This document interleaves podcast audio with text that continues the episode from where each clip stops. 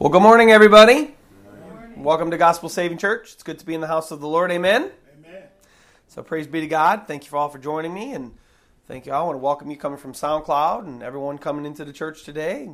Blessed be the name of the Lord. Thanks be to God that we're all here, and God's important to us today. So, uh, you to join me with my uh, with a prayer? The Lord just reminded me. I sometimes forget that. Join me in a word of prayer, please, before I start my thoughts from last week's message and my new sermon. And um, and then we'll get started, please. So join me. Lord, thank you so much for uh, for for joining us here, Lord. Your word says, wherever two or more are gathered in your name, Lord, then you are here. So, Lord, I thank you for joining us, Lord. I thank you for your constant love that you pour out upon all mankind and your constant draw on all mankind, Lord. Your word says that you draw, you're drawing all men to yourself, Lord.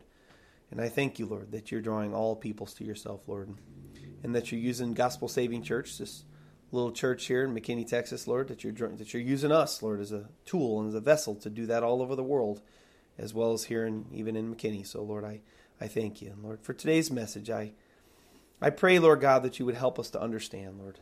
Send forth the, the Holy Spirit, Lord, to give us understanding today, Lord, and to teach us, Lord, what you would want us to know today from this text, Lord, that we're going to study. Enlighten us, please, Lord God. And, and then, Lord, may we not be just hearers of the word only, Lord, but may we be doers as well, Lord. For, Lord, it is not the hearer that is saved, Lord, but it's the doer that is saved, Lord. Because not that we're saved by works, but, Lord, we must hear, and then if we care about you, we must obey.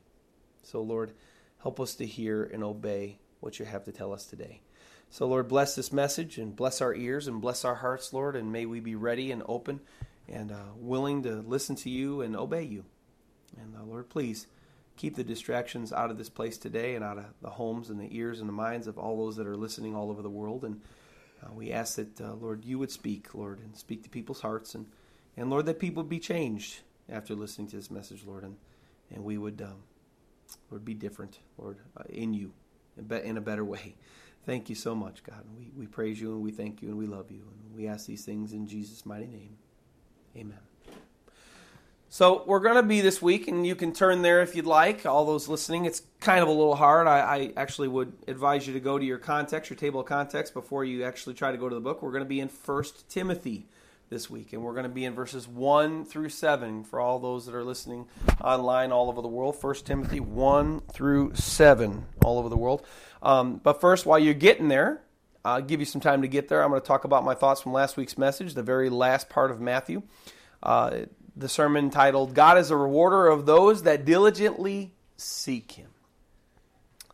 In regards to all those, in regards to seeking God in Christ, to all those that are listening to this message, wherever you are, just a word on seeking. God Almighty says in Isaiah 56 6, He says this Seek the Lord, and he, you could say, Seek me. He could, be, he could be saying, Seek me. He said, But seek the Lord while he may be found. Call upon him while he is near. Think about this. Why would God want people to seek him while he may be found? Can't God always be found? I mean, after all, God is everywhere. One of my favorite pastors uh, that I, me and my family watch on Bible Time says, you know, speaking about the om- omnipotence of God, says that, you know, God is everywhere, but we have a hard time thinking about, well, how is God everywhere? Well, uh, it's more easy to think, how is God everywhere than everywhere is in God's presence. And that's true, because God is everywhere, but how can He be everywhere? We'll think about everywhere because He's a lot bigger than everywhere. So everywhere is in his presence. So can't God always be found? Well, most people would say yes, but absolutely, actually not. For one thing, you won't be able to seek God in hell. That's one place that you will not be able to seek God after you die in hell. And the only time really that seeking God counts is not in heaven because then you'll be there because God wants you there and you wanted to be there, so you'll always be in His presence there and you'll always see His face. So the only time seeking God counts is while you're alive in this flesh here on this earth. The Bible says in Hebrews 9:27 after you die, the judgment comes. And so after you die, God will judge you. And if you're being judged, if you think about it, even at that point, you won't have to seek God because you'll see his face as he judges you. So you won't have to seek him anymore, right? He's going to be right there. You're going to see him. And the reason seeking God only counts while you're alive in the flesh is this. At this judgment, the great judge will either judge you righteous because you were covered by the blood of Jesus Christ, and then he'll allow you to come into heaven, or he'll judge you unrighteous because you weren't covered by the blood of Christ, and he'll send you, because that's where you wanted to go anyway, he'll send you to hell. So why would God want people to seek him while he can be found and we can say and we can add while we're alive? Well, it's because you're seeking God, whether you do or don't, has a bearing, has a, a relationship between where you'll spend the rest of eternity. If you seek him now, as we read over last week in Second Chronicles, if you seek him now, for the eyes of the Lord run to and fro throughout the whole earth to show himself strong on behalf of those whose heart is loyal to him. He'll see it and he'll reward you with an eternal life, you know, forever and an abundant walk in faith now if you seek him now.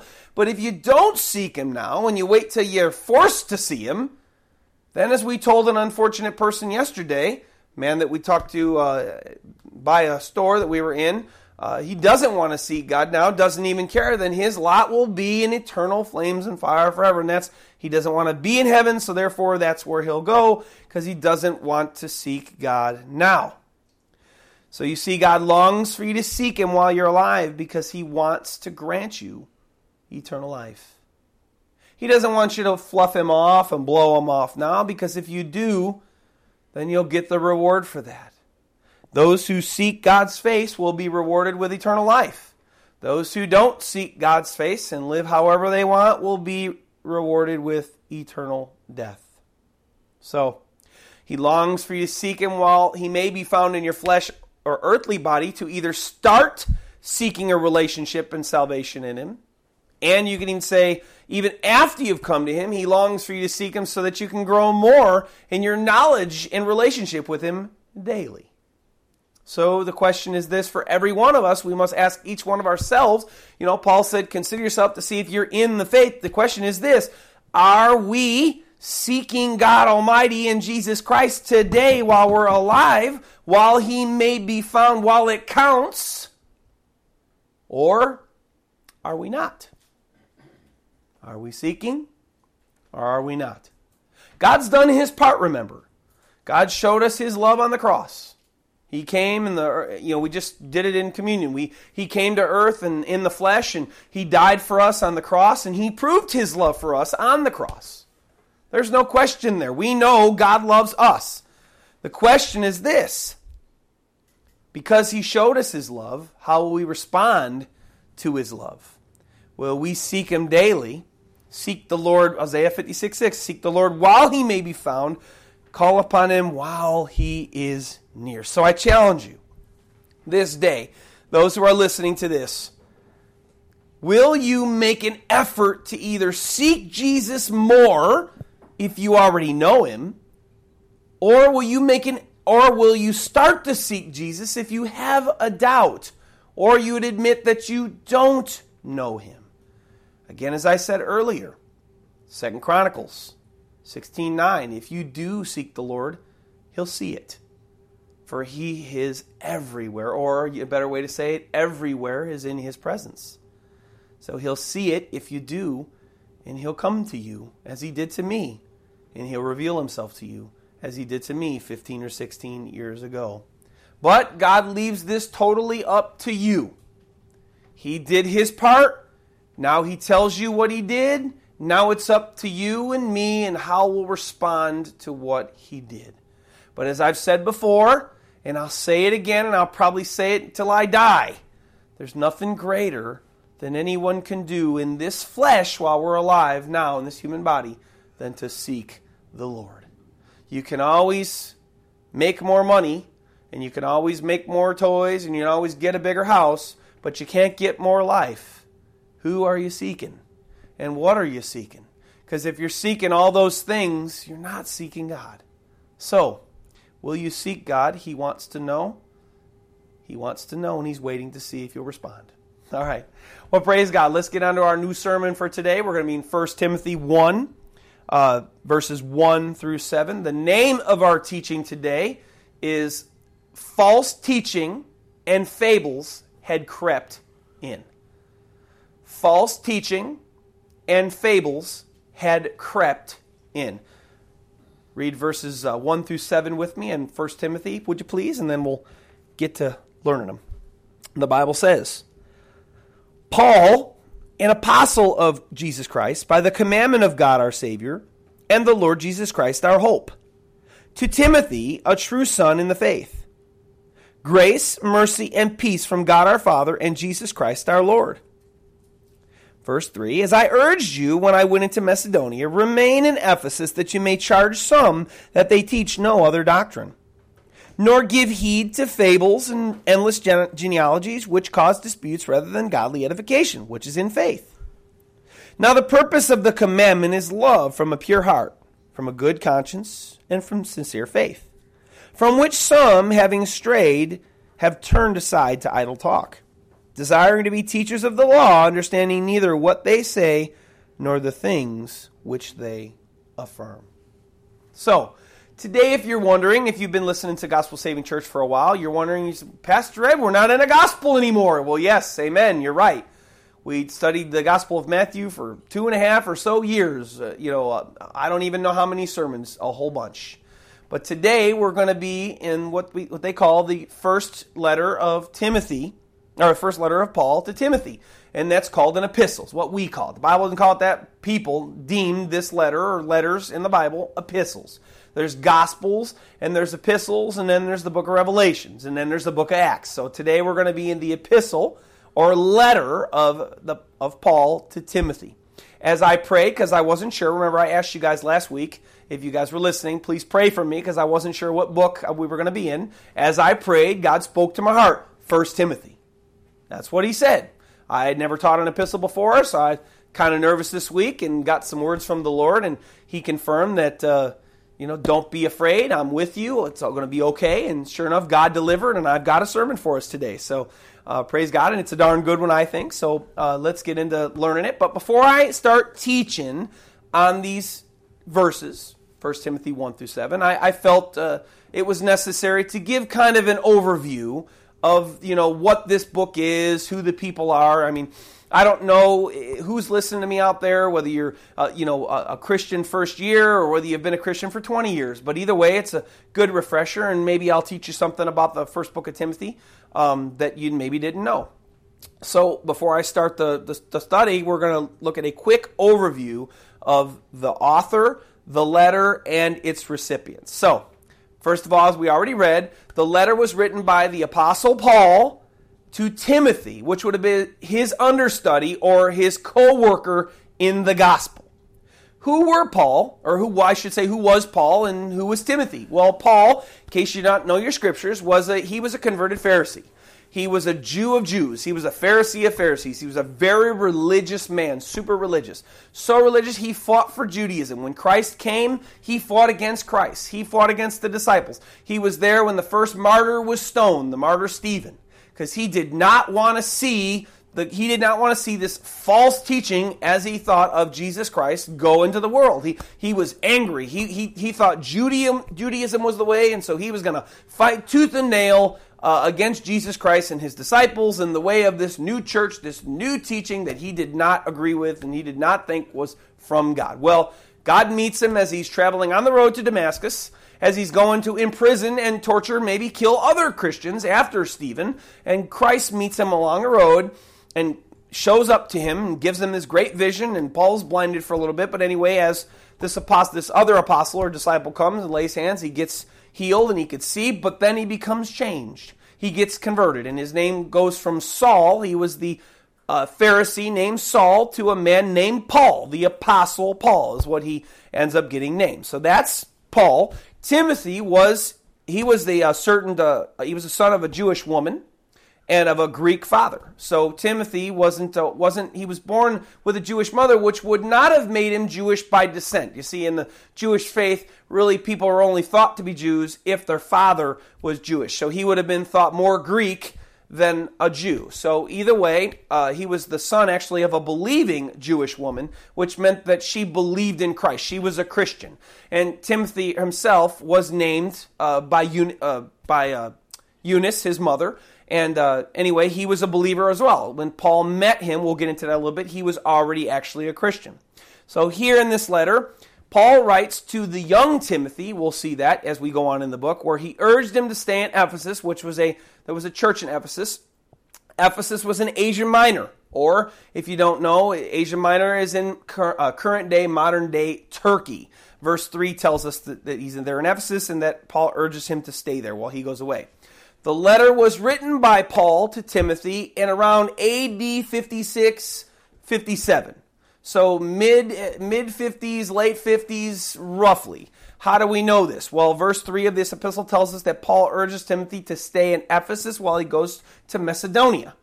Because Paul was a he was a missionary. He was a missionary and lead apostle, lead kind of, you know, a disciple of the church. And, and so these details come out of Paul's third missionary journey, which we read about in Acts 20. That's in case you're wondering, you can actually go back to Acts 16 through 20 and read about Paul's meeting of Timothy and Paul's journeys and so on and so forth. So Acts 20. And this Acts 20 missionary journey uh, dates right around 56, you know, AD 56, AD 57.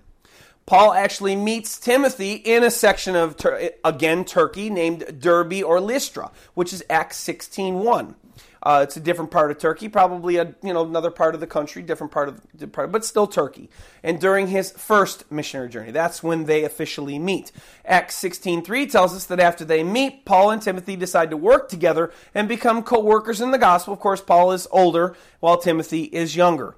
At the time of this letter, Paul was a senior apostle uh, overseer of the churches of Asia. Really, he was he had been in the faith maybe twenty to twenty five years at this point. We'll talk about this a little bit. While Timothy was maybe only a, a disciple or apostle for five or ten years or so. So Timothy would have been the guy that would look after the church during Paul's third missionary journey. Paul was going away. Paul had started all these churches in Asia, and of course, churches need pastors.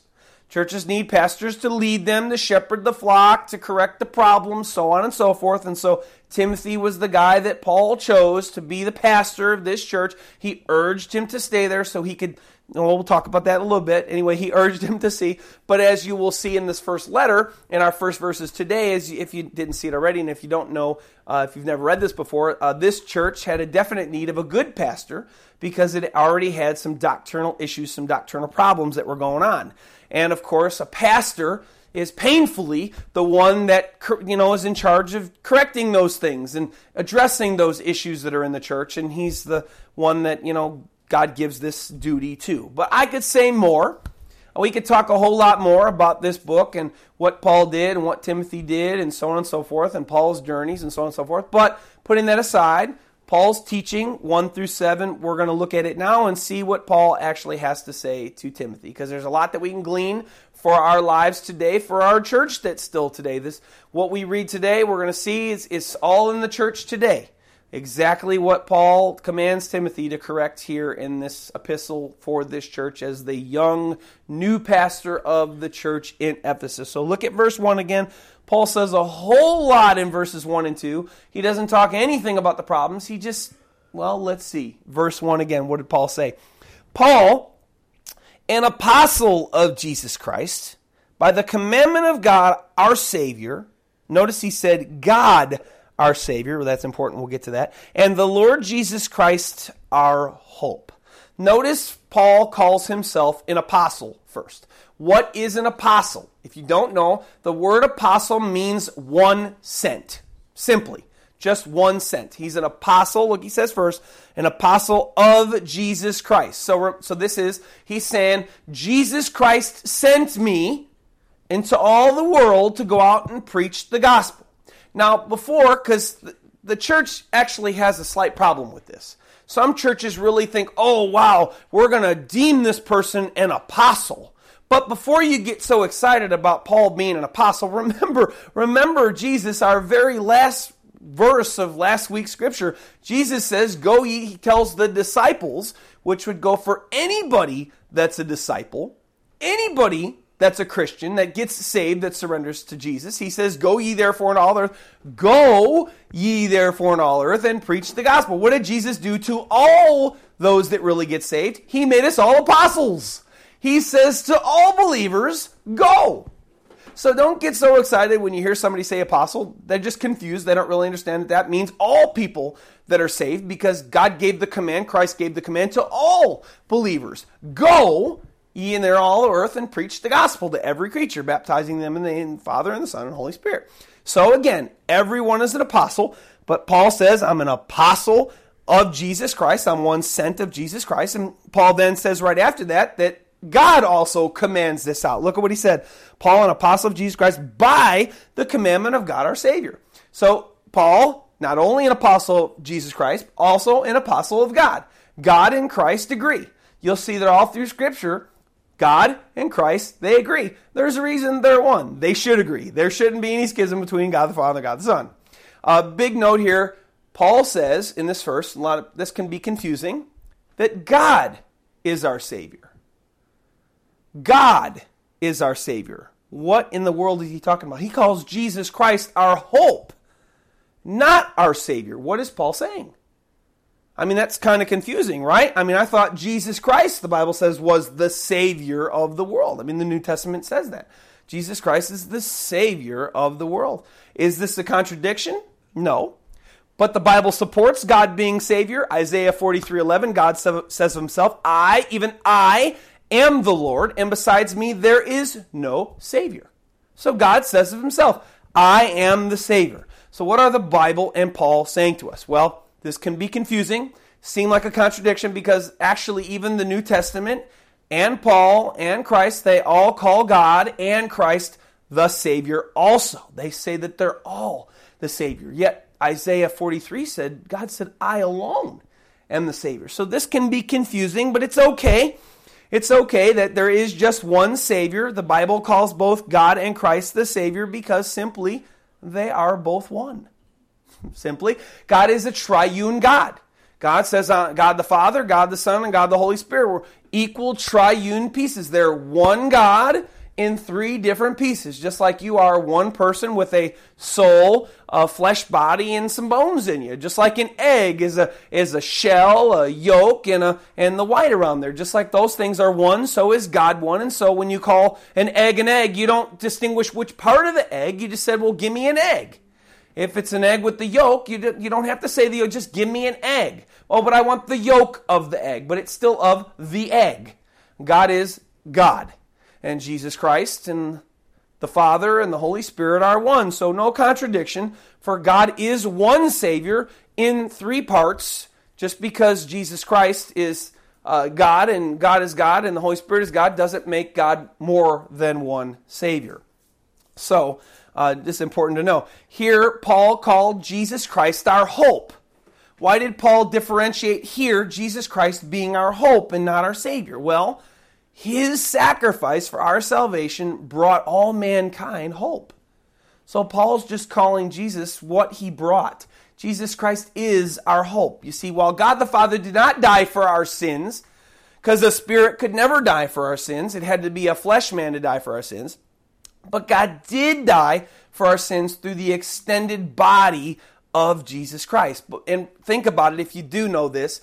Before Christ came, hope had really gone the Judaistic, you know, the, the Pharisees and the, the Sadducees and the, and, you know, and the, and the priests, they really had made salvation about works and about the law, the keeping of the law. That was how they kind of had looked at how we could be righteous before God. And we'll see here in a little bit that there is no salvation by the law. And so before Christ came, Christ our hope, as Paul says here, there was really no hope uh, for mankind, hope was fleeting away very quickly. There was very few that really had hope in God, really had faith in God, faith of salvation, not and not by works. So look at verse two.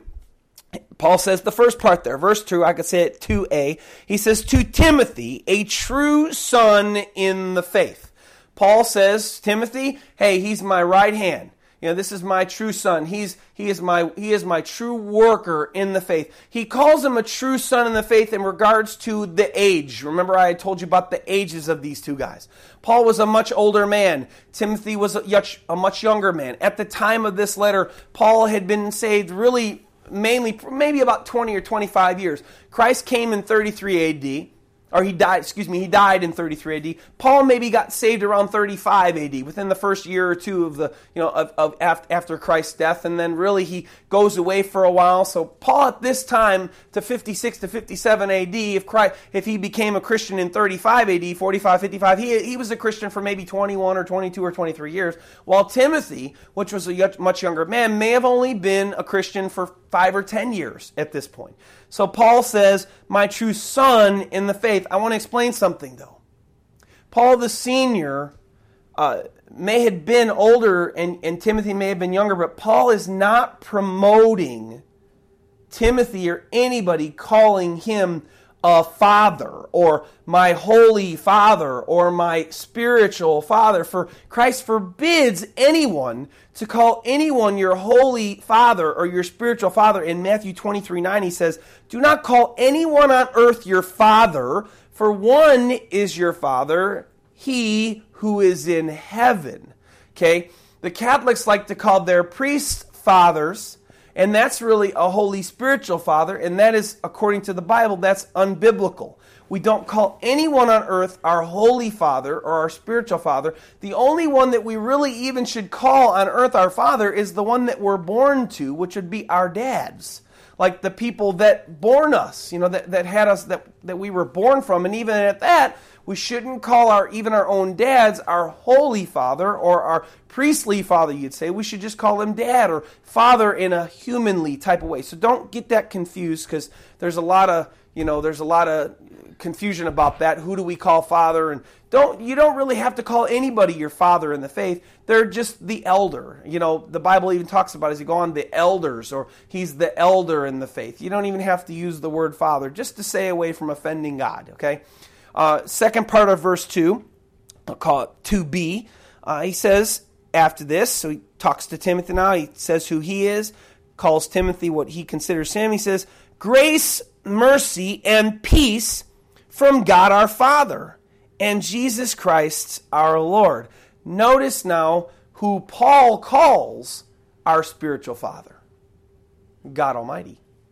Paul doesn't call himself Father, he calls God Almighty the true Father. And there's one, there's only one spiritual Father, and that would be God. And then the last thing Paul says, he says, true, he says, really, to you, Timothy, grace, peace, and truth. Right? Or a grace, mercy, and peace, excuse me, from God our Father. And that is true.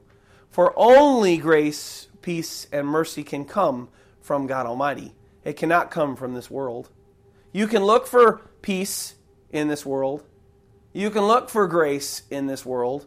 You can look for mercy or anything good in this world, and you really won't find it. Not from people. People tend to be very unforgiving. People tend to be very harsh. But God, here, mercy. God is a great God of mercy, a great God of grace, and a great God of peace. And we can only find those things in Him. Okay, so now that Paul's done greeting Timothy, and Paul's given all, you know, God, say the props, you know, he gives all the glory to God, which is what they deserve. He starts in talking to Timothy about some issues. Read verse 3 with me. He says, As I urged you when I went into Macedonia, remain in Ephesus that you may charge some that they teach no other doctrine. So the senior apostle Paul urges Timothy to stay in Ephesus to handle, you say, or correct some of the problems that the church was having. you say the church was having problems, Pastor Ed? Well, yes, and that to me is something that shocked me. You know, it's something that shocked me for a long time as, as God's revealed this to me. You know, we look at our church now and we say, oh, you know, the church has some problems today. And yes, it does. The Christian church has some problems today. But you know what? This church was established within 20 years of Christ leaving and it still had problems. It still had problems. Within 20 years of Christ leaving, while, mind you, most of the disciples were still alive. You'd think, surely, how could the church that was still there, I mean, when the disciples were there, when the Apostle Paul was there, how could those churches have problems? But yet, they did. I want you to charge some, he says, that they may teach no other doctrines. Well, think about that. He wouldn't have said, charge some that they teach no other doctrine if there weren't people there doing it. You know, Paul wasn't one to waste his breath, and, and this is God breathed scripture, right? So here Paul says, charge some that they teach no other doctrine. That he knew there were somebody there, or people there, multiple people there, that were teaching other doctrines. Now, mind you, there's no other doctrine. There's a doctrine of God and Christ and the salvation and all, and then there's not.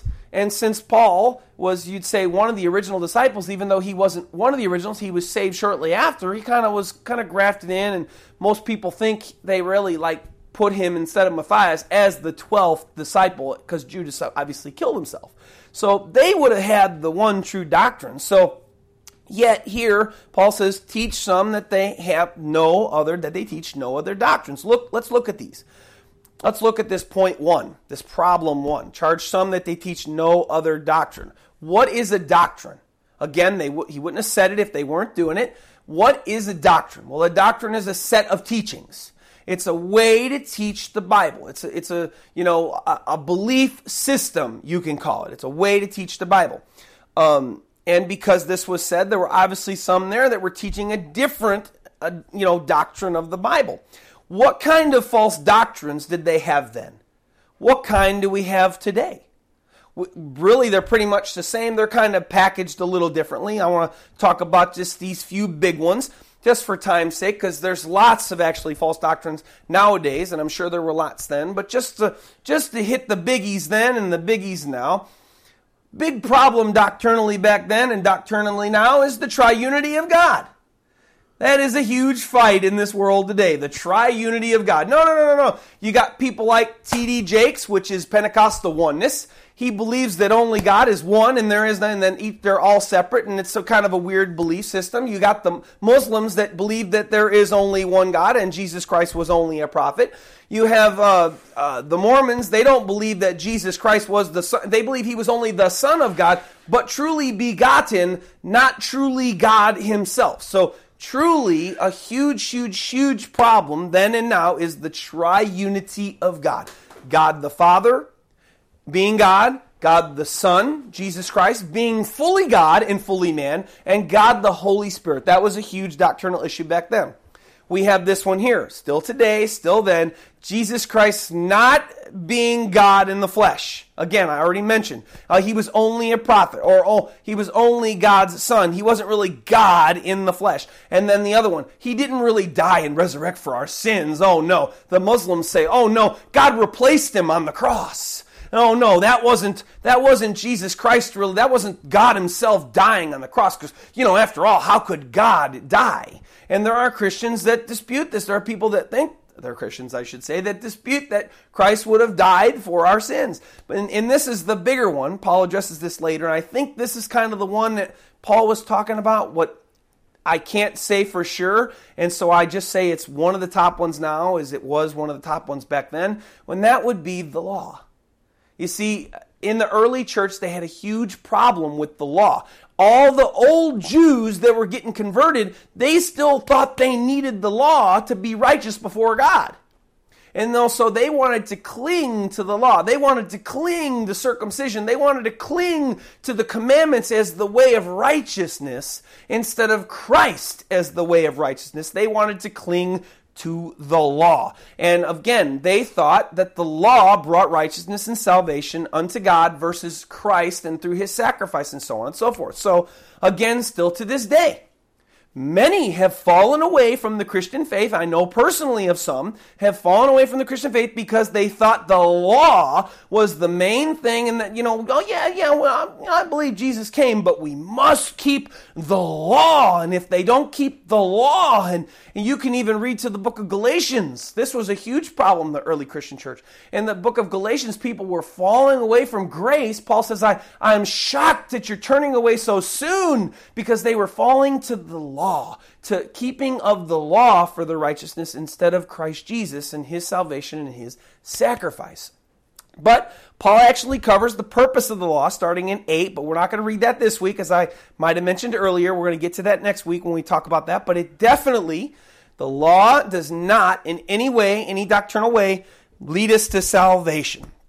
So there were some, now think about this. Paul leaves Timothy in Ephesus. There were some that Timothy had to approach about their false doctrines about the Bible, and that's really why Paul left them there. Paul was a, um, was a missionary, and he needed pastors for each church, and this church needed a pastor to look after them and to lead its flock and to heal these problems that this church was having. But look at that wasn't all. Doctrines were only the only problem that they were having. Look at problem number 2. Read verse 4 with me. He says, not only doctrine's a problem, verse 4, nor give heed to fables and endless genealogies which cause disputes rather than godly edification which is in faith. So some there Problem number two some there were giving heed to fables and endless genealogies. Or you could say listening and believing others that were bringing these false things in. Number one, let's talk about the fables. What is a fable? Well, if you think about your storybooks, fables are false stories. Fables are made up stories that people just come in and they kind of make things up. So you could say fabricated. They have no truth and so they're just fabricated or made up. Reminds me, here when I read this over, reminds me of Joseph Smith with Mormonism. He made up the Book of Mormon by a so called vision that he alone only had. Nobody else saw these visions. Nobody else saw these golden tablets that he so called had, but he yet he made up a whole story about this vision he saw of Jesus Christ, and he denies God, that, you know, Jesus Christ is the one true God, and all this stuff, and just make Jesus God's son. And so they were believing these made up, fabricated stories that people were bringing into the church. And some, he's the number, this other problem here, some were getting caught up in disputes concerning endless genealogies you know, if you're if you're if you're familiar with the Old Testament of the Christian Bible, so and so begot so and so, so and so begot so and so, so and so begot so and so, and so and so begot so, and you can go on forever. Well, that reminds me of the Jehovah Witnesses. If you've ever talked Jehovah Witness, whatever in your whole life, you'll find that they just go on and on and on forever. I call them the rabbit trail people. They're really they just rabbit trail you. You'll try to talk to them about one thing of the Bible and they'll they you off into another direction. You try to talk about this one and they they endlessly endlessly want to just talk to you about just circled things, things that don't even matter. And so here, these people were also getting caught up with so and so begot so and so. Now, point on this one false doctrine's terrible, fables terrible, genealogies can actually be a good thing. I mean, me myself, I've been greatly edified when I've looked at the genealogies because if you look at the genealogies of the Old Testament and you do a study on them, you see where Christ came from.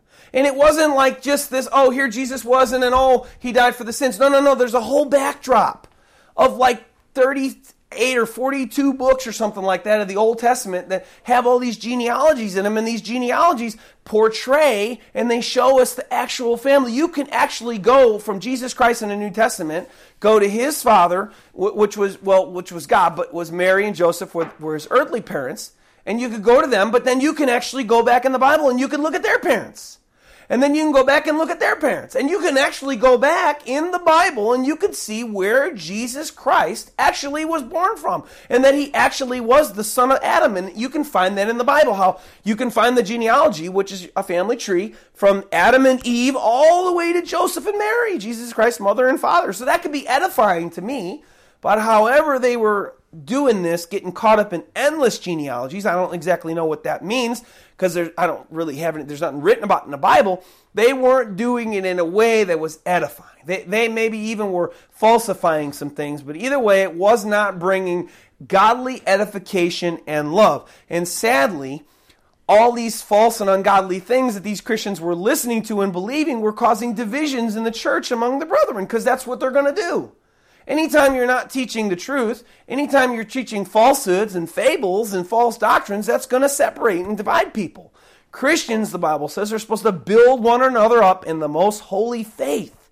Christians are supposed to strengthen each other in the true doctrines of Christ in the godly faith, not listening to false doctrines, not making up false stories and such.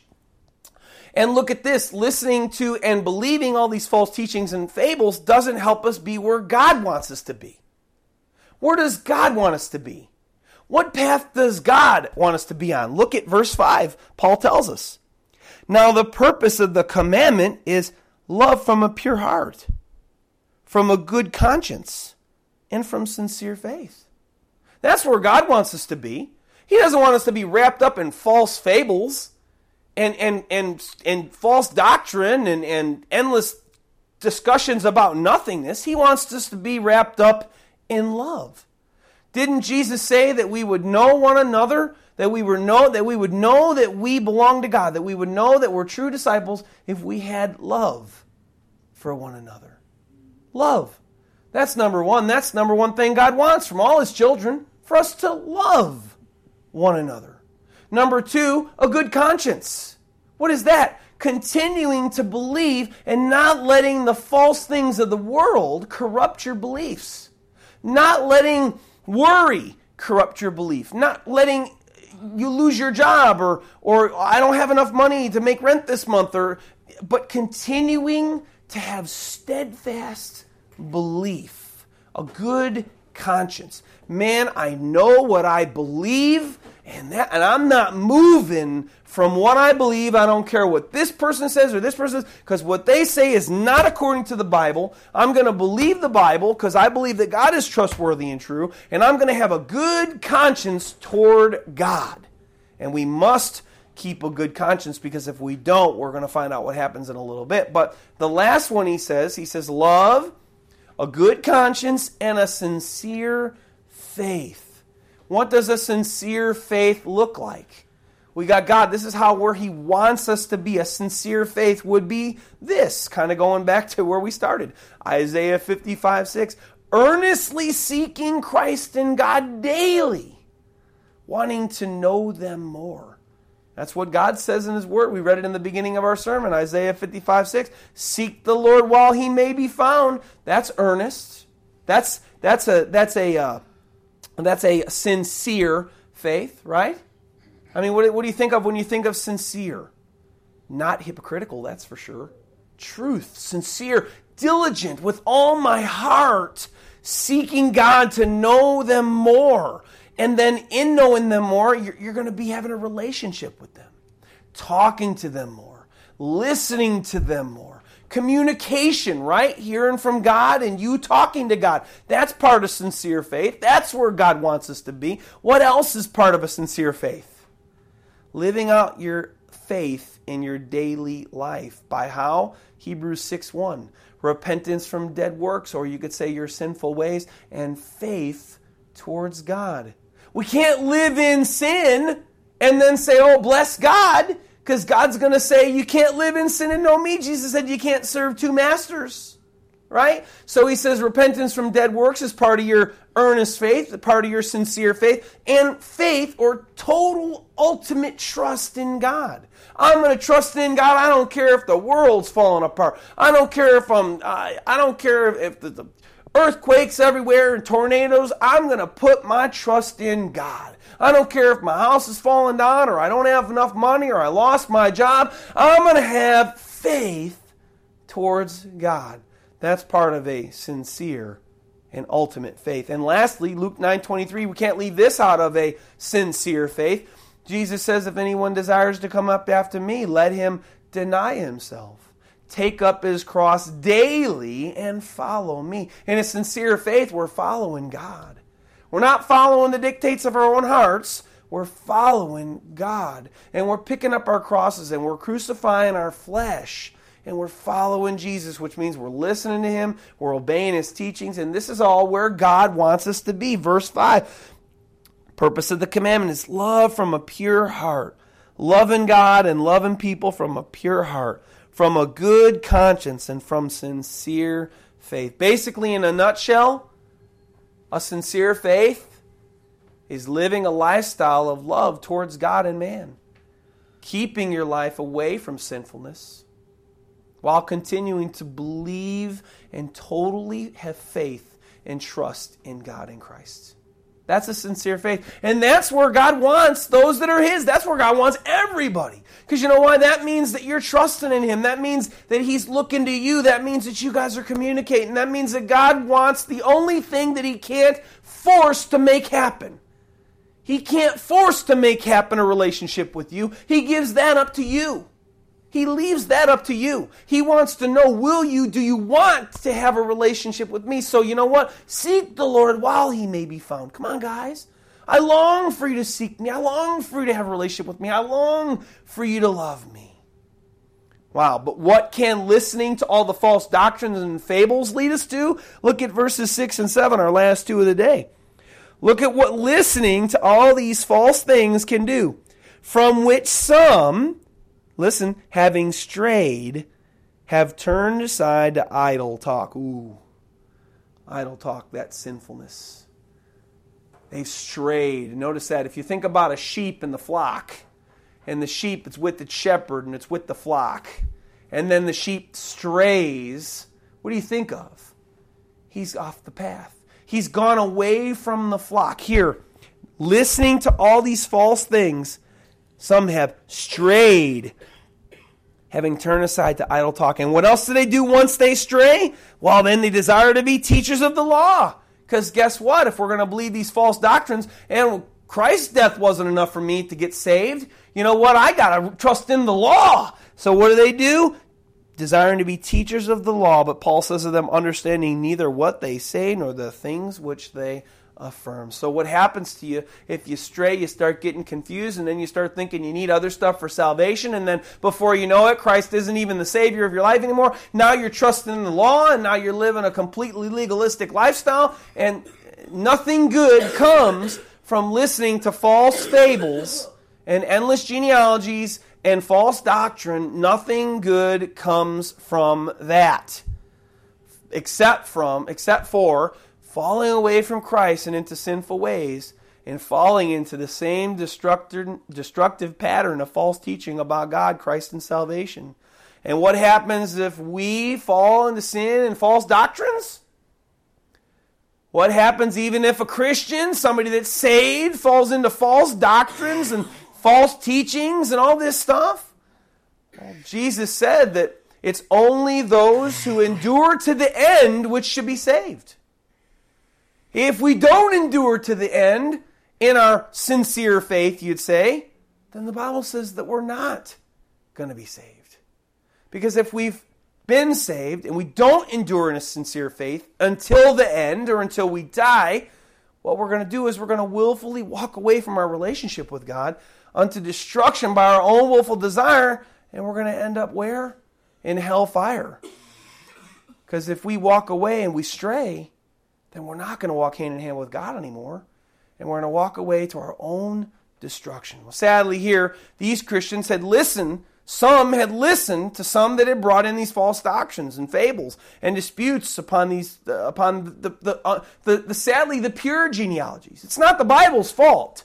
It's what people do with the Bible. That's the problem.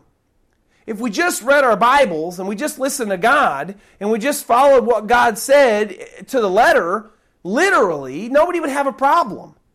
Yet, people take the Word of God and they twist it. And it's usually to their own gain. I was talking about this with my father yesterday. Most false doctrines come because I want to have something. Most false doctrines come from because they don't really have a fear of God. Most false doctrines, most fables come because you know what? Man, I gotta, I got, I gotta get rich. And so people start teaching them because they desire something more than God, something more than Christ. And here, as we just read over, Paul leaves Timothy in charge of this, this church at Ephesus, which really it's got itself into a mess. Timothy had his work cut out for him here, didn't he? I mean, uh, you know, Paul didn't be like, oh, you know what? Tell them all I love them and bless them all and, and you know, keep teaching them in the truth. No, he said, Timothy, I, I got some bad news for you. Here, you're going to walk into this church and they got all kinds of problems, man. And you know what? You got to address them. Wake up call. Time to grow up. That's what, that's what Paul said to Timothy here. Uh, wow. So today we heard of some problems in the early first century Christian church. They had, again, they had people bringing in false doctrines and teachings and people listening to them.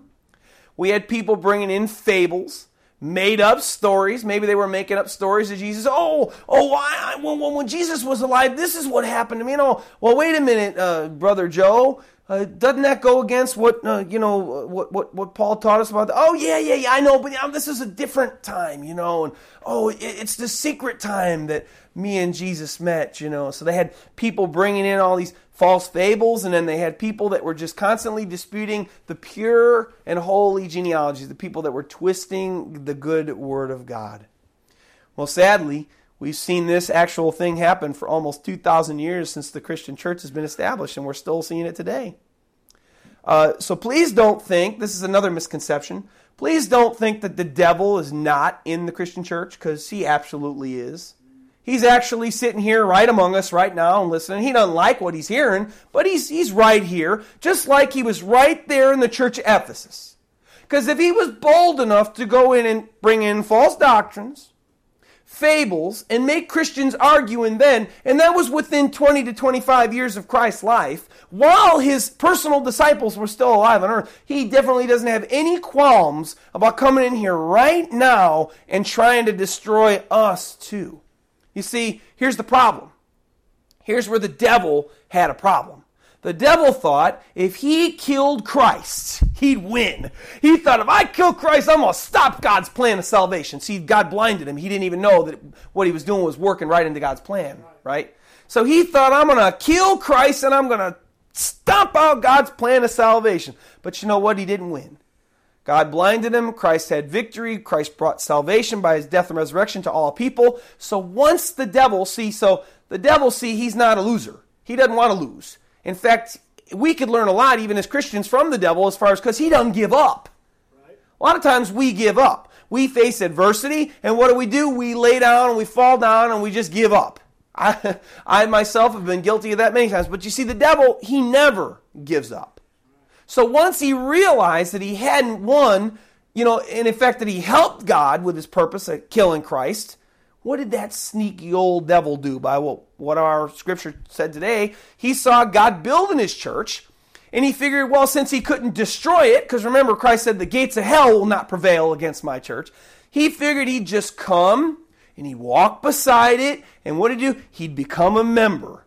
Just like, guess who? Just like Judas did. Look at there. The devil was in Christ's disciples, sitting right there with Christ the disciple as he walked three and a half years of his life. The devil wasn't afraid to be near Jesus. He came to Jesus and tempted him for 40 days in the wilderness. So what did he do? He comes inside the church and he becomes a member, just like he did when Judas. And what did he do though?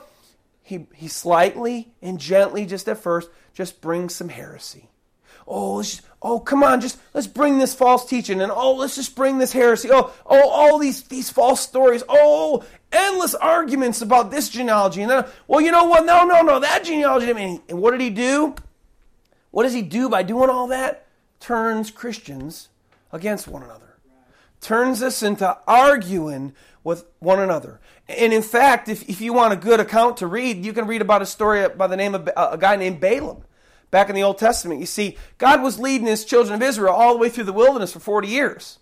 And before that, he led them out of Egypt. And so, as they're wandering through the wilderness, uh, this one king was scared. And he's like, oh my gosh, the children of Israel have come, man. They, look, look what God just did to Egypt because of them. So he calls this very godly man who wasn't Jewish, and his name was Balaam. And he says, Balaam, I want you to curse Israel for me because I don't want him to take over my kingdom. Well, Balaam, because God bound his mouth, he actually blessed the children of Israel three times. So we actually read about this king getting really mad at him, sending Balaam away. But then later on, we find through the writings and through the, just the you know the New Testament and stuff that Balaam really didn't leave. What he did was he went back to the king after he couldn't curse Israel, he had to bless him. He went back to the king and he said, Well, here's what we're going to do, king. See, I can't curse Israel because they're, they're God's. Just like the church, God, that's God's church. Can't curse it, but here's what you can do, king. You can send out these women and if these women go into their congregation, once these women go in there, you, you send your, your sexiest women inside their congregation. What the men are going to do? Oh, the men, they're going to go after those women. And you know what? God's going to be so angry at them, He's going to destroy them because they're falling into fornication and adultery. And that's exactly what happened. And that's exactly what the devil's been doing to the Christian church. The devil, I can't take it down, but certainly I can send in my men and they can destructively bring in heresies and they can destroy the church from the inside out. And then when the Christians, those that love God, start falling away from God, well, God will turn his hand against them just like he did against Israel. And therefore, I won't have to destroy the church.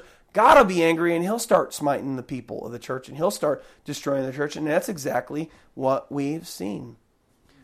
Horribly, the devil's been very successful, and sadly, he's doing a great job of it today people are falling into the same things they did in the church of Ephesus. If you look at the false teachings in the church today, and even if you even include, which I do not, excuse me, some people do, but if you include the Jehovah Witnesses and the Mormons into Christianity, which I do not because they hold a false God according to their own doctrine, but most people would look at them and say, oh no, they're Christians. If you look at the main Christian church of today and even these other two cults that they have that believe that they're Christians, if you really look at their doctrines on salvation, the triunity of God, and who Christ was, and heaven and hell, it's really scary. Jehovah Witnesses don't believe in hell. They believe in the annihilation theory where, well, God is a good God and He loves, and so He wouldn't send anybody to hell and make them burn there forever. No, after not. And, well, Jesus Christ, and He's not really God. He's just, He's just God's Son, and God created Him, which goes against, you know, John 1 1, for in the beginning was the Word, and the Word was with God, and the Word was God. If you look at all these false teachings, they're everywhere and even in the cults that they think they're Christians, they're everywhere. And the devil's really done a good job of destroying the Christian church from the inside out. Now, the devil has still not prevailed against God's church and salvation, but he has taken many a person away from the true doctrines of God and Christ and salvation.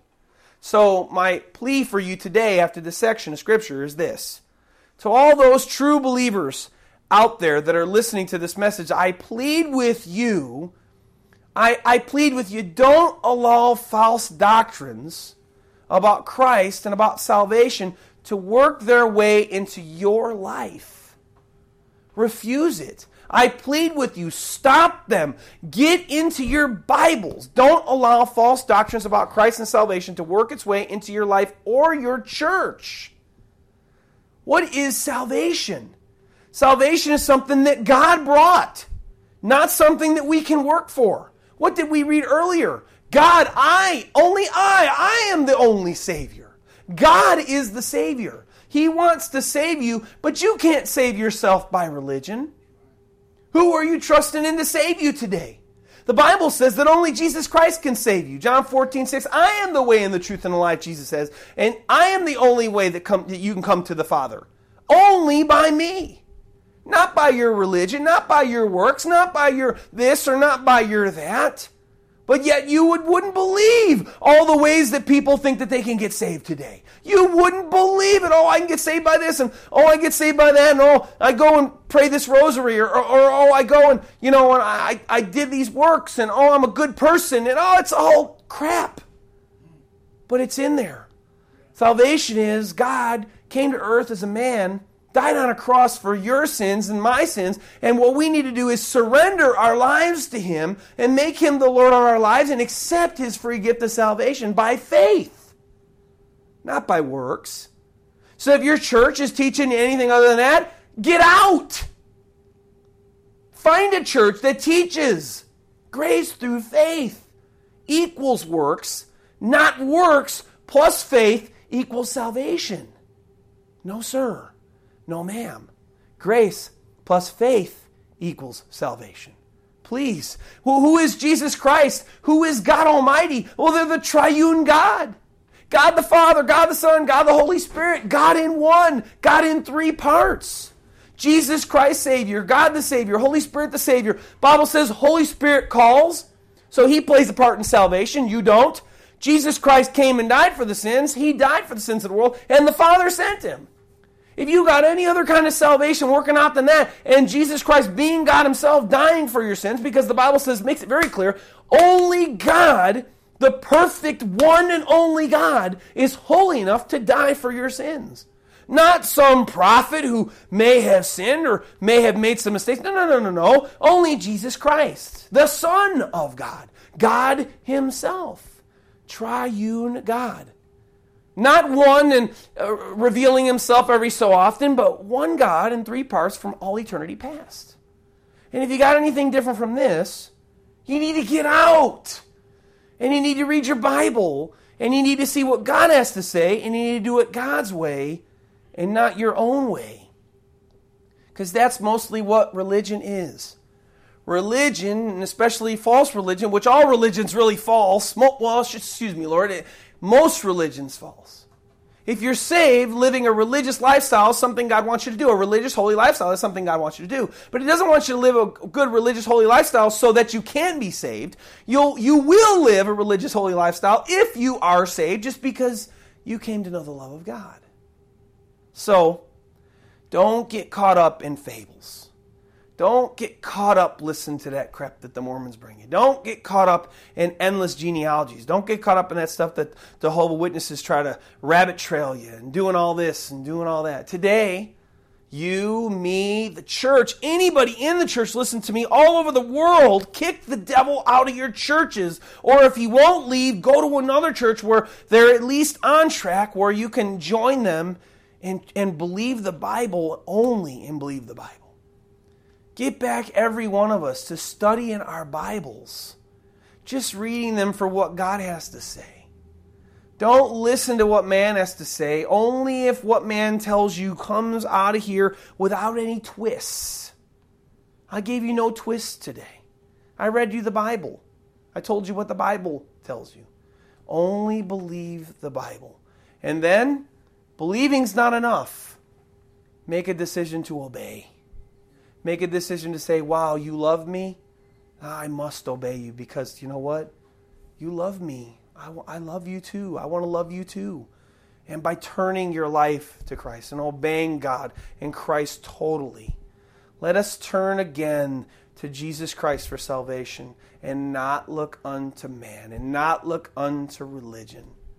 Surrender today. Read your Bibles. Be diligent be diligent. Be like a Berean, the Bible says. The Bereans, they went and when Paul came to them and he, he was teaching them about, you know, the, the scriptures, and they went, okay, well, we hear what you have to say. And then what did they do? They went back to their Bibles that they had at the time and they read their Bibles to see if what their Bible said, not just one verse, mind you, but they looked at their Bibles to study and to make sure this a whole Bible the context of the Bible was saying what Paul was teaching. And then they came back, and then a whole bunch of them got saved because they realized what Paul was teaching was accurate.